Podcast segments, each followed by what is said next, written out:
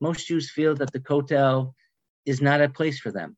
They feel much more comfortable at Disney World than they are in Jerusalem. The last time I checked, Disney World is not your mother's home, it's not your father's home. And it's tragic if we, who are the keepers of the Masorah, haven't made sure that coming home is as welcoming as Mickey in Disney World. I'm Scott Kahn, and this is the Orthodox Conundrum.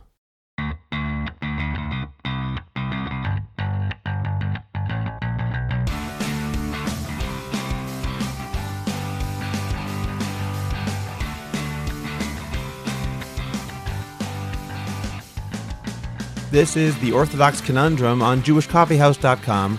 I'm Scott Kahn. On Rosh Chodesh Tammuz, there were two bar mitzvahs and a bat mitzvah taking place at the Robinson's Arch section of the Kotel, which has been designated for egalitarian prayer services by the Israeli government. Very sadly, a relatively large number of religious zealots attempted to interrupt and disrupt them in various ways, causing a massive desecration of the divine name and doing nothing productive other than causing additional hatred. This time, perhaps not baseless hatred, in the weeks leading up to our commemoration of the destruction of the Beit HaMikdash. It's sickening and represents the opposite of how the Torah expects us to behave, regardless of our opinions about the halachic validity of egalitarian prayer. This sad story presents an opportunity to discuss the ways that Orthodox Jews, who likely would not pray in an egalitarian davening, should relate to the new egalitarian section of the Kotel. So, in this week's episode, I first speak to Laura Ben David, who was the photographer at one of the bar mitzvahs, to find out exactly what happened that day at the Kotel. Following that conversation, I talked to Rabbi Kenneth Brander and then Rabbi Yitzchok Adlerstein to find out their attitudes and feelings regarding the presence of an egalitarian section at the Kotel. After both of those interviews, I'll offer my own brief remarks. Laura Ben David is an award winning photographer, as well as an author, bridge builder, settler, freelancer, and the director of marketing at Shavei Israel. Laura Ben David, thank you very much for joining me today on the podcast. It's my pleasure. Thank you for having me.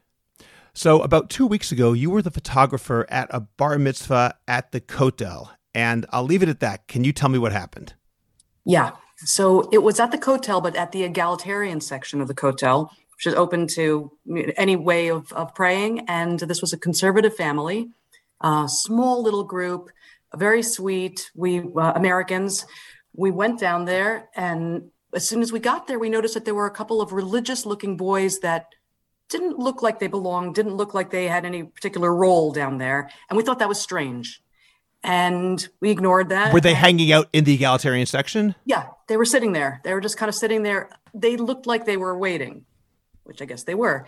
And um, how old were they? I would say those particular kids were maybe 17, something like late teens. Like mm-hmm, okay. Teens. Um, and it was strange. We noticed it. We looked at it. We thought, hmm, this is a strange thing that they just they didn't seem to belong. We started our our ceremony. That you know, I was photographing. The kid was was leaning. Was very nice.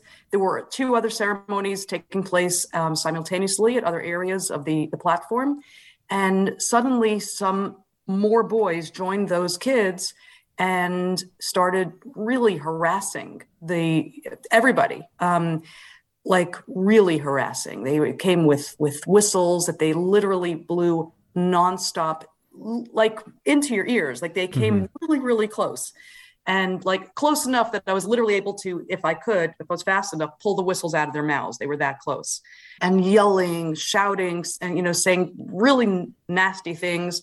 Um, and and the, by the way, the ages of these kids were not the same age as those kids that we saw. They were ranging from pretty young, I would say, around bar mitzvah age to 20s.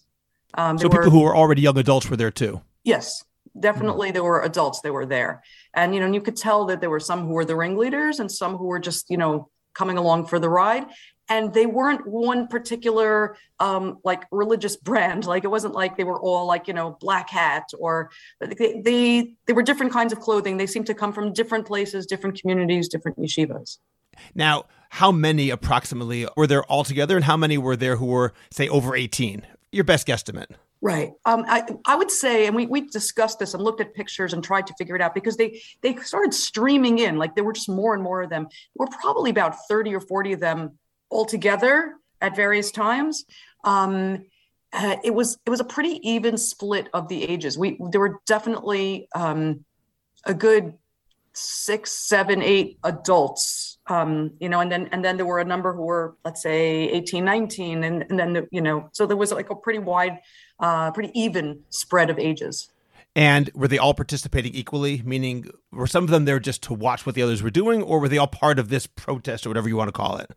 They, were all pretty active. They were all they each had different roles. Some of them had um, signs that they were like holding, you know, saying that like you know that like basically um, putting down this, this particular brand of Judaism. By the way, it was very much against reform, which I noticed from the things that they were saying. Like it wasn't these kids. I think I think that all of the kids who are having their bar mitzvahs were conservative, but they were very very specifically anti-reform.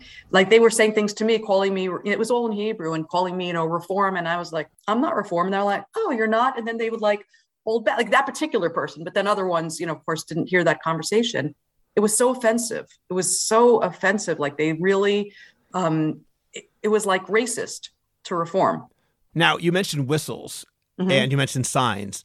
I also yeah. saw a picture of some kid blowing his nose with a page of yeah. the Siddur that was being used over there. So yeah, what, what other That's you disgusting. didn't take that one. um, yeah, yeah I, I, actually did not see that. I, I, probably would have not been able to hold back from taking physical action because that's just horrific. Um, it, well, one thing is that the, the signs, everything that they were doing was very deliberate and very planned. Like they weren't, they didn't just take signs and write on it this morning, you know, and like hold them up.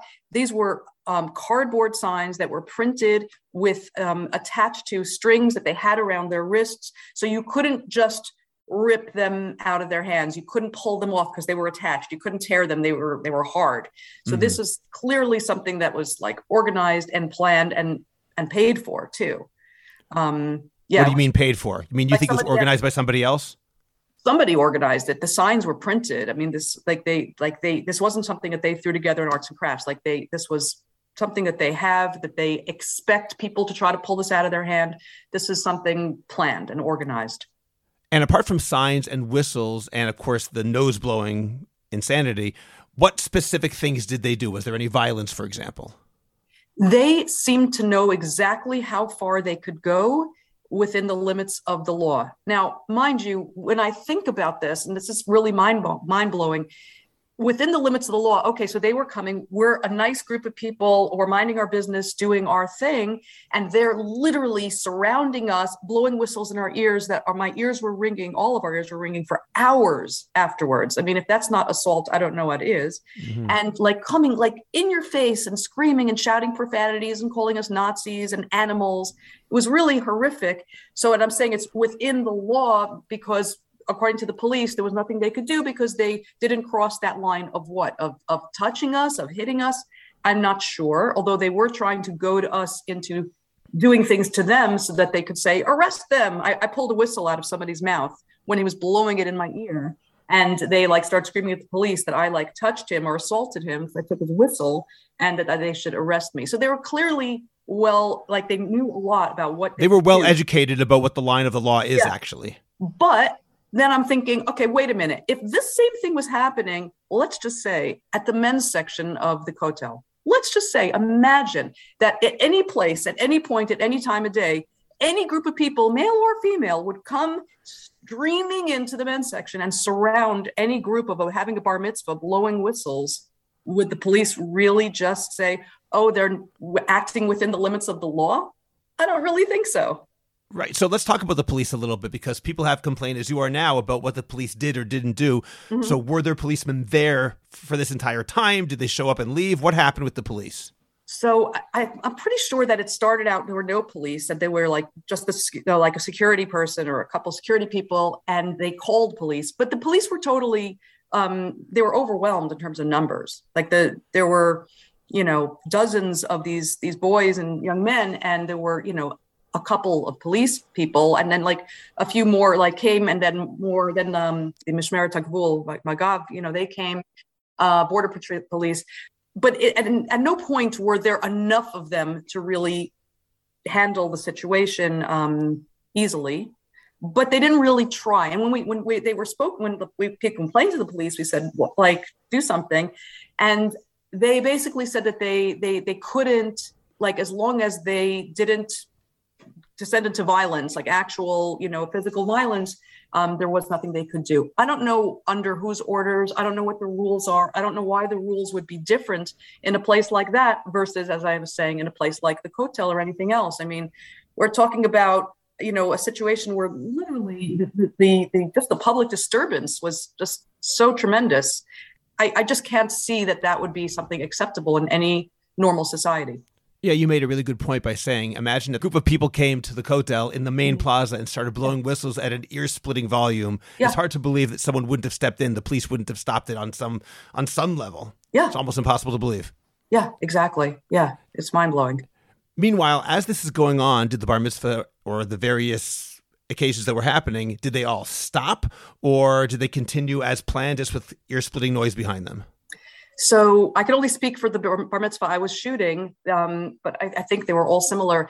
They were amazing. This kid, he just kept, he was literally in the middle of reading from the Torah and he just kept on. And like I was getting all like frustrated and I just wanted to go and like, you know, punch people. I was so mad. I also really wanted to protect my clients. Like I, I felt, you know, they're Americans and here I am, I'm Israeli. I felt a sense of responsibility. And I just, I was so angry. And a few of the attendees, and it was a very small group, but a few of the attendees w- would occasionally get triggered. Like the grandfather at one point got really triggered and was really angry and upset. And, and I just felt terrible. But the boy himself, he did not stop. He did not falter, just kept on reading from the Torah. You couldn't really hear him, but thankfully he had a, mic hooked on to his lapel and it was videoed and uh, at one point the videographer put put the headphones on me so i could hear and it really picked up the boy's voice and nothing. I mean, you know, you can hear it as background, but you heard the boy perfectly. So at least that. Okay, that's a good thing. How did the event end? Did it just fizzle out or did it continue going until everyone left the area? Yeah, it continued. I mean, they were shouting profanities at, at us as we were leaving. It was terrible. Even as you were leaving, even at the end even at the end, even when we were literally just like walking out, they were shouting profanities at us and saying like and calling us really horrible things. It was really, really upsetting. I should have asked this earlier. How did it start? Meaning, you said you began the davening with no incident. At a certain point, it began. What triggered them, so to speak, so that they began this protest? Was there a specific moment that they began? They showed up. Just when they showed up. I, I thought they I were there like the entire time. So those couple of kids were there. I, it, I'm guessing that they were like the scouts, that they like, you know, mm-hmm. must have like messaged their friends or something and said, okay, it's time to come. I, am guessing. I mean, I can't say that for sure, but it seemed like they had no other purpose being there. But they like we watched, we saw them streaming down and we're thinking, okay, here comes trouble. There's nothing that that large group of of you know Haredi, very religious boys and young men could have. There's no purpose that they would have here. Um, so there's here comes trouble, and and trouble came. And they literally just came in and started shouting and with the whistles and being in our face, their signs. It was terrible. And when you mentioned that they're Haredi, I understood that it wasn't just Haredi boys. I thought it was also people from the national religious sector. Is that true? Um, like it's really hard to define, like you know who is what, and you know, like not everybody was wearing black and white, but there was nobody who looked, um, who I would define as national religious. Like maybe they were Hardal or whatever, like, you know, where you draw those lines and who fits into what boxes, I don't know. But they were all very religious, you know, however they all define themselves, I, I couldn't tell you. Now, Laura, I know you're not a reporter, but because you were there and I know that you actually submitted pictures to the Times of Israel and explained what happened, have you found out subsequently who was behind it? Was it an organized group that you know of, or is it basically just a group of thugs who got together and did this? So I've heard different things, and you're right. I'm not a reporter, and I didn't do you know the due diligence to find out exactly what. But I did speak to um, uh, to the reporter who does the religious uh, services and stuff. You know, for Times of Israel. Um, it does seem like there are some yeshivas and seminaries. There were no girls this particular thing who literally send their kids to to you know on Rosh Chodesh specifically for the women of the wall. Although this was not that um, but I did speak to people who are firsthand reports of, in general, that these, not this particular one, where they literally send their students to to come, whether it's for silent protest or to actually protest. It does seem like they are coming from somewhere. I don't know how high that level goes. If it's like actually like some, you know, some you know rabbi or principal, or if it's lower level, but it's definitely organized. That's there's no doubt. And finally, Laura, what was the response after it was all over of the American family that you were involved with after they had gone through this really, really disturbing and upsetting experience at their son or grandson's bar mitzvah?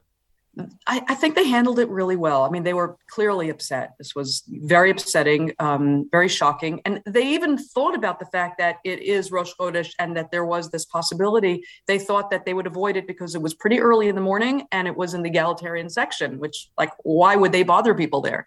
Um, but they, they, overall they handled it well. Like they you know kept their spirits up. They were very proud of their son. They were just like okay this is what we're dealing with. We're just going to have the best bar mitzvah we can. And i was really pretty impressed with the way that they handled it. I don't think i would have handled it so well. All right. Well Laura Ben David i appreciate this. This is very comprehensive and now i have a better understanding of what happened that day. So thank you for joining me. My pleasure. Thank you for having me Rabbi Dr. Kenneth Brander is president and Rosh HaYeshiva of the Or Torah Stone network of 30 educational institutions, leadership development programs, advocacy, outreach, and social action initiatives. Prior to making Aliyah, Rabbi Brander was vice president for university and community life at Yeshiva University, taught rabbinics at the Rabbi Isaac Elchanan Theological Seminary, and served as the inaugural David Mitzner Dean of Yeshiva University's Center for the Jewish Future. Rabbi Kenneth Brander, thank you very much for joining me today on the Orthodox Conundrum podcast. Thank you for having me. Rabbi Brander, we all condemn, I'm sure, the protests and any violence that takes place at the egalitarian section of the Kotel at Robinson's Arch. But that actually opens up the larger question of how Orthodox Jews should relate to that plaza and egalitarian prayer at the Western Wall. So, as Orthodox Jews, we think that mixed prayer is a violation of halachic norms. So, Rabbi Brander, what should our attitude be towards that section at Robinson's Arch? First of all, uh, let's start with the first part of your question, which wasn't a question. We all condemn. Are you sure about that? How many poskim have you heard condemn that action? So let's just start with that. Kavod Habrius, the responsibility of treating other people with decency and respect. We haven't heard many people speak about it, and that's tragic because that should be the basics. The entire area of the Kotel by the southwestern air, corners you can see the destruction of the Beis Hamikdash. You can see the Herodian rocks that fell down. You can see the makom where the Levium would call people together before Shabbos and things of that nature. And yet, those shattered rocks and the burnt marks on the walls don't remind us that we have to treat other people with respect. So, first thing I would like to just simply challenge is the fact that we haven't seen a plethora of people speak out against if there was milk and meat uh, being served somewhere in Yerushalayim together, we would hear many more people. And I would be one of those people that would speak out against that. But I think that when we mistreat other human beings, that's also a issur d'oraita. That's also a biblical prohibition that requires our response. Now to Rabbi Brander, can I ask you something just about that one point yeah. since you did raise it? I think it's very important. Wouldn't some people probably argue it's not that people don't condemn it, it's that they would say those people who did that are so far away from anything that we believe in. We have no need to condemn them. These are not my students. These are not people who represent my camp. So when you say that most poskim haven't condemned it, perhaps the reason isn't anything as sinister as they're not caring, so much as thinking, obviously it's absurd for them to do that. It's not part of my world, and therefore there's no need for me to speak out. How would you answer that? I agree with you. I think that the majority of poskim or the majority of rabbinic leaders or lay leaders would agree that this is a horrific act. We find people speaking about issues that have nothing to do with their core constituencies and they speak out against it because they're troubled by it. We, we've become so anesthetized to the way we treat people who do not engage in Judaism the way we have been taught, and quite honestly, the way that I believe the Masorah teaches us. You know, I, I, was born in Mount Clemens, Michigan. I was born in Mount Clemens, Michigan, because there was a famous case, the Baruch Litvin case, where Baruch Litvin, a lay leader, brought a synagogue to the Supreme Court of Michigan when uh, they were thinking of removing the mechitza. And after Baruch, the saint, he wrote a book, The Sanctity of the Synagogue. And after Baruch Litvin, you know, did that, they needed to find a rabbi that could heal the community back together. And Soloveitchik asked my father, should live and be well, and my mother go into Mount Clemens, Michigan, and help re-knit the community, so to say. And I've lived with my whole life the importance of mechitza, the importance of tradition and commitment to a Masorah to tefillah. It's not lost upon me. I even wrote the introduction, the book, The Sanctity of the Synagogue, that Baruch Litvin wrote on this whole issue with chuvas from Gedolei Hador from that generation, the great leaders of that generation. But what is not also lost on me and, or, and anyone else is the fact that we have to treat other people, other Jews with respect. And I think that in Israel, and for that matter, other places, but in Israel in particular, um, we sometimes forget that. Now, would you okay. like me to answer? I'm sorry for now. I'd like to hear the second half of the question. Okay. Yes, thank All you. Right. So let's be clear. No one is endorsing that type of prayer service. I've never davened. I've never prayed in the service of a Reformed conservative in my life. I've never participated in a Reformed conservative prayer service in my life. Uh, I'm 60 years old. I, I, I don't think I ever will. But the bottom line is that the halacha, it's important for us to recognize a few different bullet points. Number one is the kotel where people daven in a halachically appropriate fashion. I think it is totally forbidden to change that area in any way, shape, or form, to in any ways limit the ritual prayer services consistent with the halachot, the norms and mores of the Masorah. I think it's totally forbidden, and I would be the first one against that in a respectable way.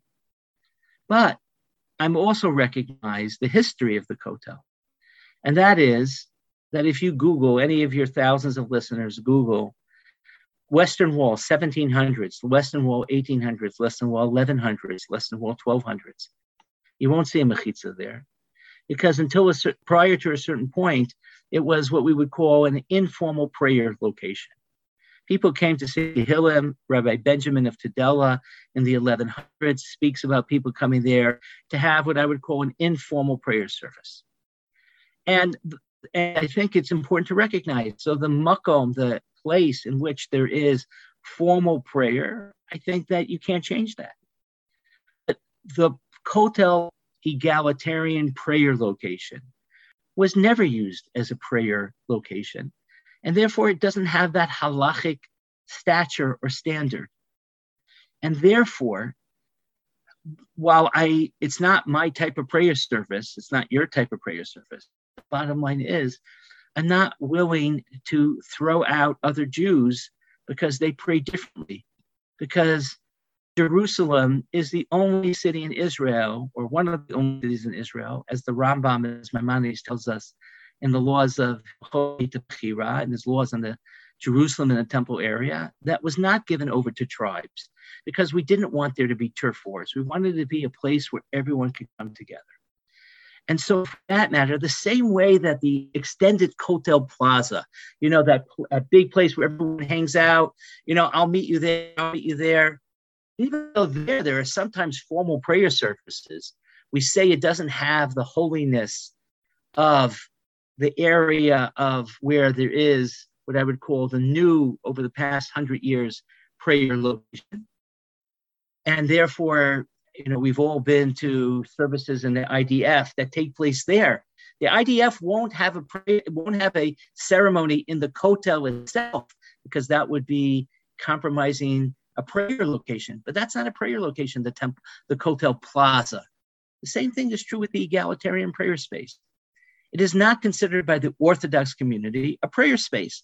And therefore, I see no reason to rob another Jew of the opportunity to create their own rendezvous with God.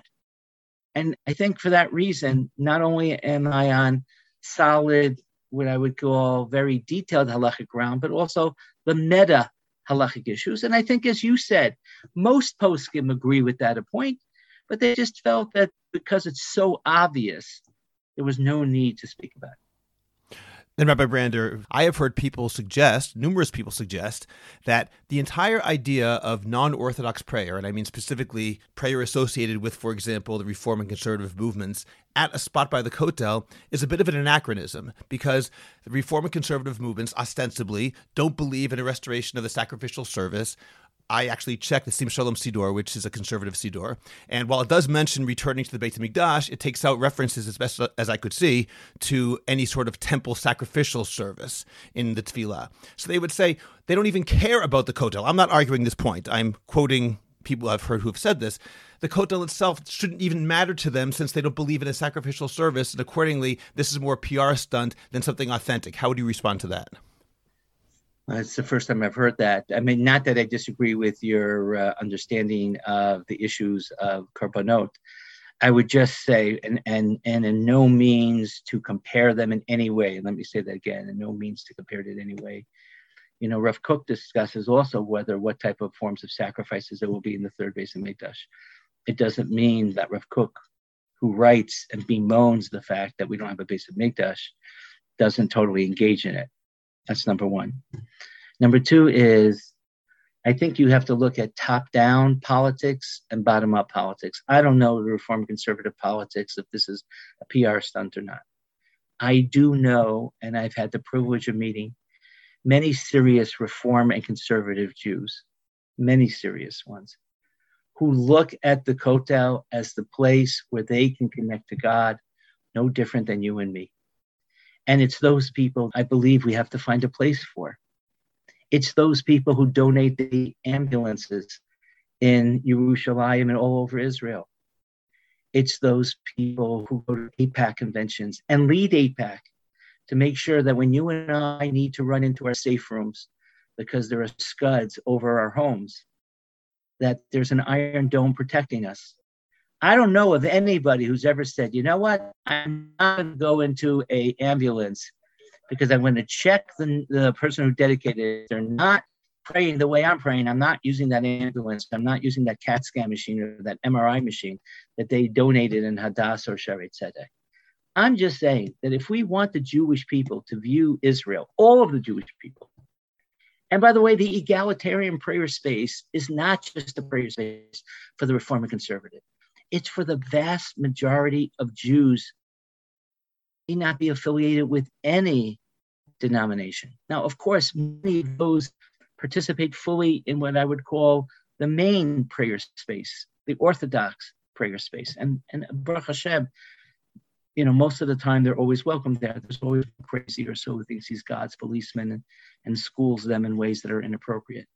But the bottom line is, I don't think it's just for reform conservative. I think it's for people who want to pray a little differently. Again, it's not a prayer service that I concur with. I'm just not willing in a place that does not have the, the halachic status, the religious status of a synagogue. I'm not willing to throw those people out the same way that I'm not willing to dishonor a reform and conservative synagogue in any community uh, in the United States or anywhere else. In the same way, there are plenty of people who make your comment who have no problem having their weddings of their children in those locations, despite whatever uh, literature there may be that speaks out against that. Rabbi Brander, what you just said now about going into a safe room that was sponsored by a Reform Jew or using an ambulance or an MRI machine that was paid for by a conservative Jew leads me to the question of whether this is merely a practical necessity in order to not alienate Jews or even to bring Jews closer, or do you mean that perhaps we should encourage non Orthodox Jews to use the egalitarian section? I don't mean as opposed to the Orthodox section, but to say we want more people to come. I believe that Rav Melamed said that we should try to allow and encourage Jews to use the egalitarian section, and if they want to use it more often, that's even better. Do you feel the same way? I mean, I would have to reflect upon that a little bit more before I could answer that. Uh, you know, Rav Melamed Shlita is a major Talmud Chacham. If he said it, it would be difficult for me to disagree with it. I've had conversations with him on this issue. I've never heard him say that personally. I think that I'm a very pragmatic person at times, and I at the at the current time I see no difference in an approach between door number one that you're articulating and door number two that you're articulating. I think that at this point in time, we just need to let Jews know that we're open for spiritual business of all Jews. And at this point in time, most Jews, and again, the plural of anecdotes isn't data, and what I'm saying is anecdotes. Most Jews feel that the Kotel is not a place for them. They feel much more comfortable at Disney World than they are in Jerusalem. The last time I checked, Disney World is not your mother's home, it's not your father's home. And it's tragic if we, who are the keepers of the Masorah, haven't made sure that coming home is as welcoming as Mickey in Disney World. On the Facebook group associated with this podcast, someone made a suggestion which I found intriguing, saying that next Rosh Chodesh, which is presumably the next time there'll be protests of this nature, assuming they happen, that a group of Orthodox Jews should go and are encouraged to go to Robinson's Arch, not to participate in the service there, but instead to express support vocally and make sure that no thugs have the opportunity to go down and disrupt any sort of non Orthodox service that's going on over there. And I was curious what you thought about that idea. I'm not asking you to endorse it, I'm not asking you to condemn it, but I'm curious if you think that's a good idea or part of the problem someone might say is is that an implicit support of a specific type of davening that is anti-halachic and might go beyond the line of simply saying we encourage you to daven here but i'm not going to be a part of it i too received a, a, an email suggesting that personally, I think uh, you know doing it in two weeks from now doesn't give enough time to do it properly. Not sure I would do it by Robinson's Arch, but I think the idea of saying that Hine Matov Manayim Shevet Achim Gam Yachad, that we're all welcomed, even though we have different, you know, approaches and paths, is a beautiful idea. And I would, you know, welcome to participate in that again, I, I don't think that you can put this together properly within two weeks. But uh, unfortunately, I think that there will be many more times that will there will be challenges, and so therefore, I would welcome something like that. Maybe uh, Elul, Ani Lidodi Vidodi Li, you know, a time in which we're supposed to find a relationship with God and a relationship with other people, that's why some people translate the acrostic Elul as not Anil Dodi Vidodi Li, I am to God and God is to me, but Ish L'Reyehu Matanat Levyonim. It mentions the idea of helping other human beings, other Jews. I would welcome something like that. Again, I would be careful to make sure that I celebrate all prayer services uh, and not just an egalitarian prayer service, but all types of connection and welcome people to come to the Kotel and find their own way to uh, create a rendezvous with God. Rabbi Brander, one final question on that same topic about allowing every person to find his or her way to rendezvous with God. What does it mean to vocally or publicly support non Orthodox prayer while at the same time recognizing that it violates halachic norms? I guess what I'm asking is how do we balance the ideas of pluralism on the one hand, or perhaps acceptance of other people's ways that are not our own, with also saying that we believe this is actually a violation of halachic norms and therefore something which should not be encouraged. It's just a very hard needle to thread. I'm wondering how you would suggest we do that. First of all, leadership and Judaism is all about nuance. We, we don't live in a binary world in our personal lives, and we don't live that definitely in the communal life. So, for example, when Rabbi Soloveitchik um, in the 70s, 80s, uh, supported the Rabbinical Council of America's engagement and leadership in the Synagogue Conference, in which leaders, rabbinic leaders of all streams of Judaism, got together to discuss major issues. Rabbi Soloveitchik was the strongest advocate against conservative reform prayer services. He has made he made some very strong statements, but at the same time, he never mistreated leaders from the reform and conservative movement. He never ignored them. He never spoke again, negative against them. And encouraged one of his brightest students, Rabbi Fabian Schoenfeld, of blessed memory, to lead the synagogue conference so that there can be an opportunity for all streams of the Jewish people to get together. This is an example of nuance. Yes, there is nuance. Yes, we need to explain to our children that we are the keepers of a Masorah. The keepers of a Masorah also includes V'hafta l'recha kamocha. As the Netziv says in his introduction to Sefer Bereshis, Reb Naftali Tzvi Yehuda Berlin, the architect of, of Volozhin, of the Harvard of all yeshivot, that Abraham, Yitzchak, and Yaakov are blessed because they know how to treat other people with respect. And the destruction of the temple was when people in the name of God, these are his words, when people in the name of God decided to mistreat other Jews that were not abiding by all the religious precepts. But what destroyed the second commonwealth is not that they didn't abide by the religious precepts, it was because the way Jews treated other Jews. And it's hard, it's hard to sit by and watch that happen, especially when you see it not just happening at the Kotel, but you see it happening, you know, with Agunot. You know, I have a, a blessed group of people that work at Ohr Torah Stone that deal with Agunot. We deal with around 60, 70 Agunot at a clip in front of rabbinical courts there also we, we're not treating people with respect, even though we're committed to an halachic process. And I think that these are just symptoms of a larger issue. And, and, and that's why, you know, Rabbi Schachter once shared with us that it used to be the custom in Europe to buy soft covered kinot booklets, the booklets we use on Tisha B'Av, because a soft covered book is not a book you need a long time. And there was even certain places that would take their books at the end of Tisha B'Av and put them in the Geniza in a place to discard holy objects because you don't need it next year.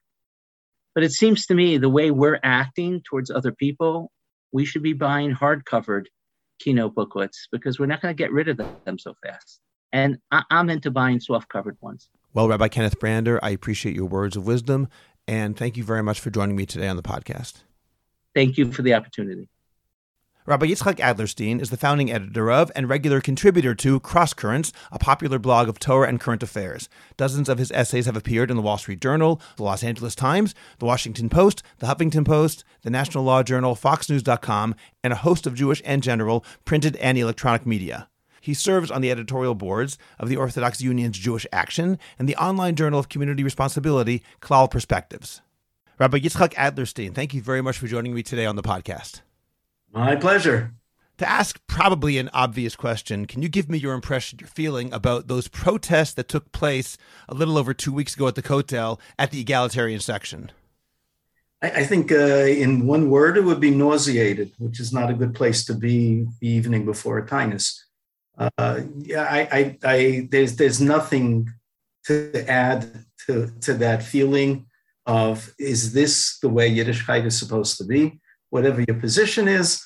Uh, and and I'm no fan of Women of the Wall and uh, some of the things that go on there, but but this was horrible, horrible. It was a terrible blot on the stain of contemporary Yiddishkeit. Then let's go directly into the concept of an egalitarian prayer section at Robinson's Arch at the Kotel. So, as Orthodox Jews, obviously, we believe that mixed prayer is a violation of halacha. So, what should our attitude be towards a section of the Kotel that is set up to do something which is an explicit violation of halacha. We certainly can't. We can't be happy with it. We can't. Uh, we can't cheer it on. We can't support it, uh, and we should look for an effective compromise. Uh, because what goes on every month is an ongoing chil Hashem. It doesn't do anybody any good. It doesn't do good for the kedusha of the kotel. It doesn't do any good for the politi- for the people playing political theater uh, with uh, with kedushas uh, hakotel. Uh, we should be looking for some kind of a compromise. Of course, not everything can be uh, offered in a compromise. I, I can't uh, I can't speak for the powers that be and where they draw the line. We do know that a number of years ago um, there was a compromise worked out by Natan Sharansky, and at the time there was pretty much wall to wall acceptance, begrudging acceptance there was acceptance within the Orthodox world, within the Haredi world. Uh, that changed. Uh, it changed for reasons I still have not been able to ferret out. I think that what happened is that uh, the other side uh, immediately upped the ante and uh, convinced people on the uh, on the on the Haredi side that giving in on this issue was going to lead to further decline in the position of, of the Kotel as a as a Mokum Kodesh. So let me back up because I'm a little bit confused about something that you said. When you said it's a Chilul Hashem, are you referring to the egalitarian prayer plaza or are you referring to the women of the wall? What specifically do you mean? The, the Chilul Hashem is the way it plays out uh, every month. I, I uh, put more of the fault on the, on the coming in as the provocateurs uh, than I do on the people responding, but there's plenty of blame in the way the provocateurs from Women of the Wall are met irresponsibly by people who have a little bit too much enthusiasm, zealotry, and energy without thinking of how this is playing in front of the eyes of a watching world. That's the Chilul Hashem. No matter what the no matter what the issues are, to, to watch Jews fighting each other over seemingly over the uh, over over the right of people uh, to pray with uh, using using uh, techniques that uh, are, are not what we want our children to be using is a Chilul Hashem. And that's not taking any of the blame away from Women of the Wall, who every month come up with a new way of, uh, of, of, of, trying to garner media attention and, and make their case.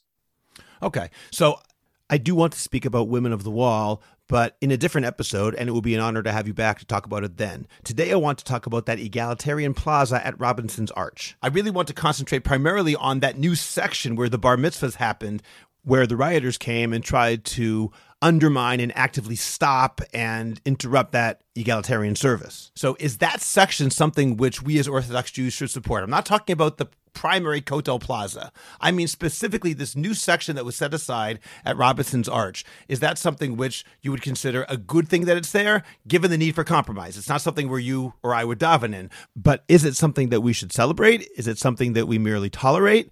Or is it something that we actively denigrate? In a, in a perfect world, we would want every inch of every area that, that surrounded Har HaBayis to be a makom of kedusha that everyone in Klal Yisrael would serve Hakadosh Baruch Hu in the same way.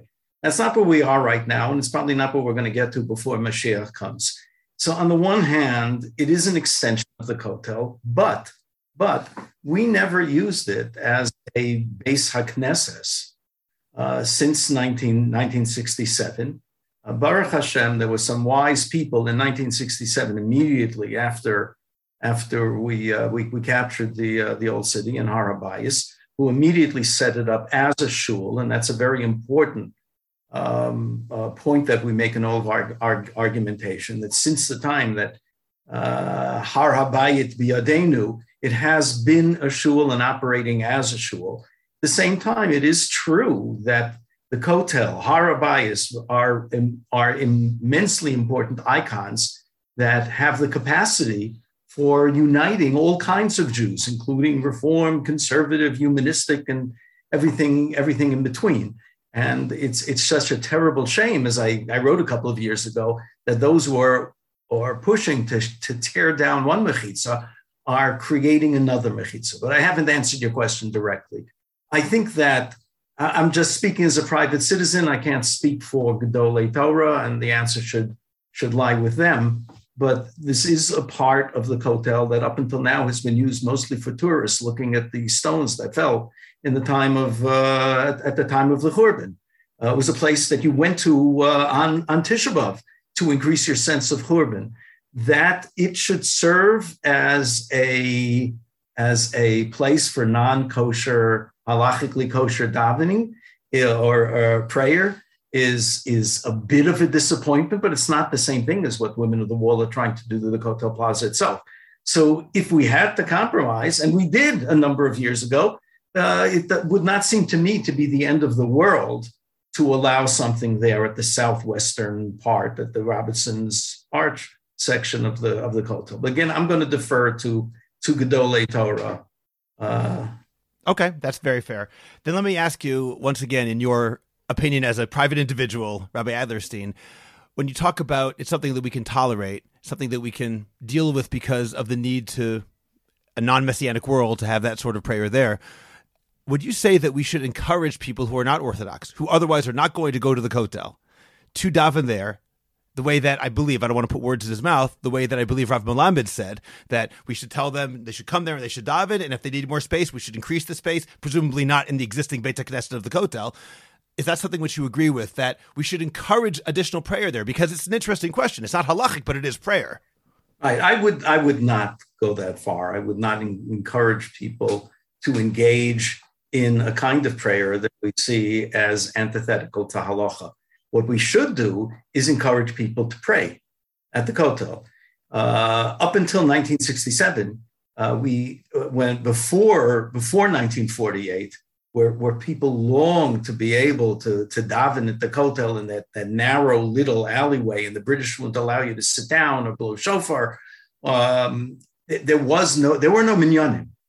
Uh, now we have a place where we can daven Baruch Hashem with multiple, multiple, multiple minyanim. But remember that for hundreds of years, the Kotel was a place where people came as individuals to pour their heart out to the Ribbon Shalom.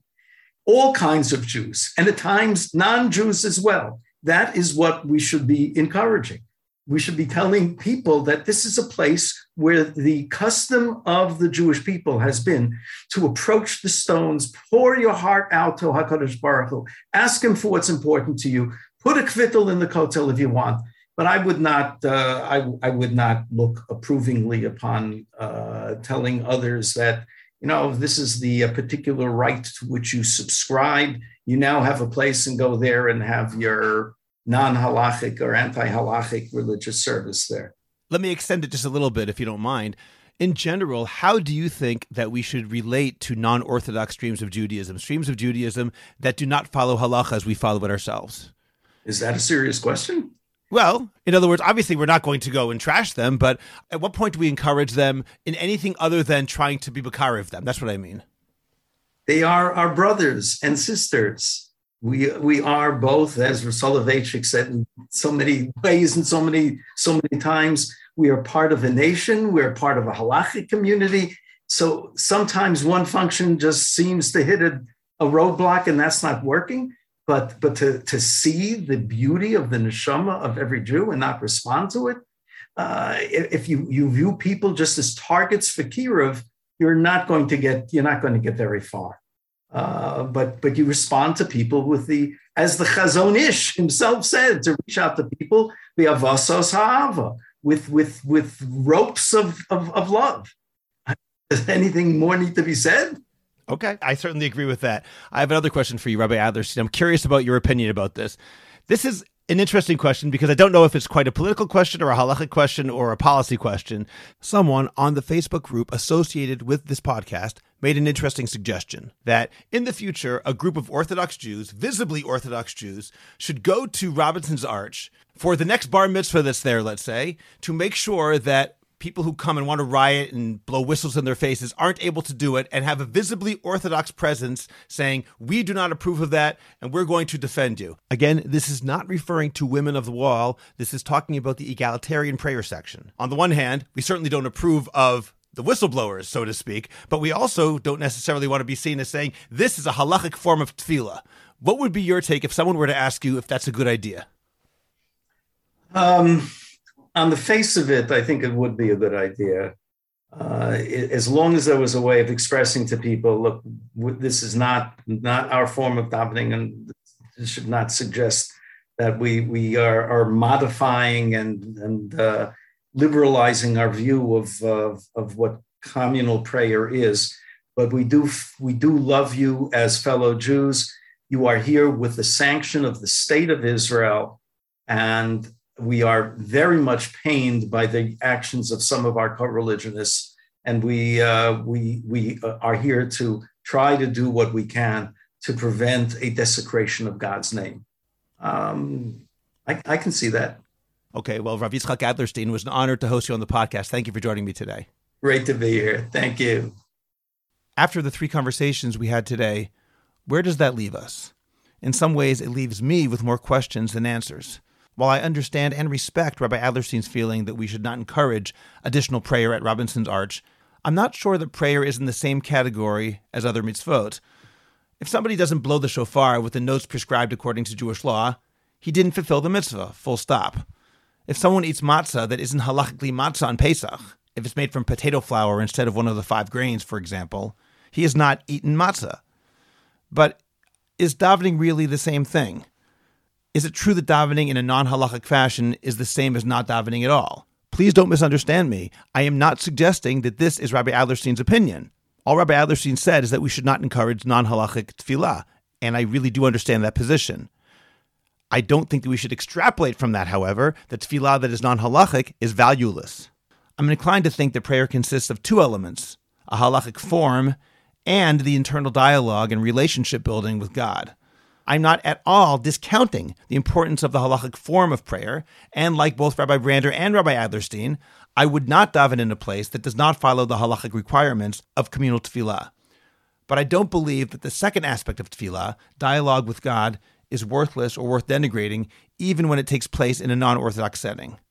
I think that all prayer from the heart is priceless.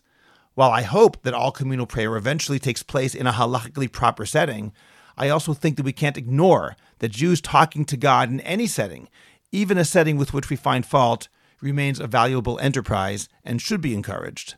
Three times a day we say, Karov Hashem l'chol korav, l'chol asher yikaruhu ve'emet. God is close to all who call to him, to all who call to him in truth. And Metzudat David explains that in truth means that you say what you really believe, that you have authentic kavanah, that what comes out of your mouth is what's in your heart. It does not say that God is only close to those who pray halachically. Yes, I have heard many times the story of Rav Soloveitchik telling a questioner who wanted on Rosh Hashanah to hear the shofar and only had a non Orthodox synagogue in his area, that it's better to forego the mitzvah of shofar than to go into a non Orthodox shul while they're davening. I hear what that means. I hear what he's saying. I still don't think that that means that we should prefer that those same Jews who would not otherwise daven at all would be better staying home doing nothing than praying in a non Orthodox shul. Rav Soloveitchik was speaking to an Orthodox Jew, and the choice was davening at home without shofar or going to a shul without a mechitza. I'm not sure he would say that the same idea applies to other non Orthodox congregants whose choice is a conservative shul or no prayer at all. And needless to say, for the purposes of this conversation, I'm assuming that no one would drive to shul, which itself is a huge issue, but not relevant to my point. Let me quote Rav Aaron Lichtenstein Zatzal in an essay entitled Beyond the Pale Reflections Regarding Contemporary Relations with Non Orthodox Jews, and I thank Rabbi Todd Berman for providing the specific reference. Rav Aaron writes Does anyone imagine that if every non Orthodox temple were to shut down forthwith, that on the morrow the membership would flock en masse to the nearest shul or shtibel? If indeed temple attendance and affiliation are waning, and on the assumption that the absentees are beyond the reach of our own message, is there not beyond competition as much cause for dismay as for gratification? If we are concerned as we ought to be about the future spiritual destiny of our siblings, and if we are convinced that in certain areas a measure of comity could enhance it, might the option of cooperation not be at least worthy of consideration? On another related note, I found it interesting that both Rabbi Brander and Rabbi Adlerstein reacted positively to the idea of demonstrating in support of those praying in the egalitarian section, even as we make it clear that as Orthodox Jews, we cannot join them. Eitan Friedman raised this possibility on the Orthodox Conundrum discussion group, and perhaps now is the time to start planning for it more actively. Finally, I'm recording this on Shiva Asar B'Tammuz, the beginning of the three weeks leading to Tisha B'Av, which commemorate the destruction of the Beit HaMikdash. As Rabbi Brander and Rabbi Adlerstein mentioned, the area of Robinson's Arch is noteworthy not only for the egalitarian prayer that takes place there, but for the remnants of the temple's destruction that can be witnessed in that area.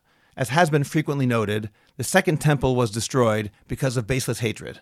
Rav Kook Zatzal famously noted in his book Orot HaKodesh, if we were destroyed and the world was destroyed with us through baseless hatred, we will again be built and the world will be built through us through baseless love, ahavat chinam. It may have become a cliche at this point, but we should take the idea to heart that ahavat chinam, baseless love, means loving people with whom we disagree and disagree strongly, the same people that in the past we were likely to hate. Whatever our thoughts about the egalitarian section of the Kotel, we need to emphasize love and respect and acknowledge that while we believe fully in the halachic system, we dare not engage in theological arrogance by assuming that only we have a line to God. The best way to commemorate the Churban in these weeks and prepare for the rebuilding of the Beit HaMikdash is by acknowledging the infinite worth of every human being and stopping any shallow assumptions that God somehow cares more about us than about them. As Rabbi Adlerstein said when I asked about relating to non Orthodox streams of Judaism, is this a serious question?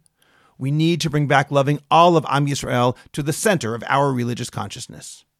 Subscribe to the Orthodox Conundrum on Apple Podcasts, Google Podcasts, Spotify, Stitcher, or anywhere else you get your podcasts. Please visit jewishcoffeehouse.com for other episodes of the Orthodox Conundrum, as well as many other great podcasts, including Intimate Judaism, The Maimonides Minute, Chochmat Nashim, The Franciska Show, and Let My People Eat.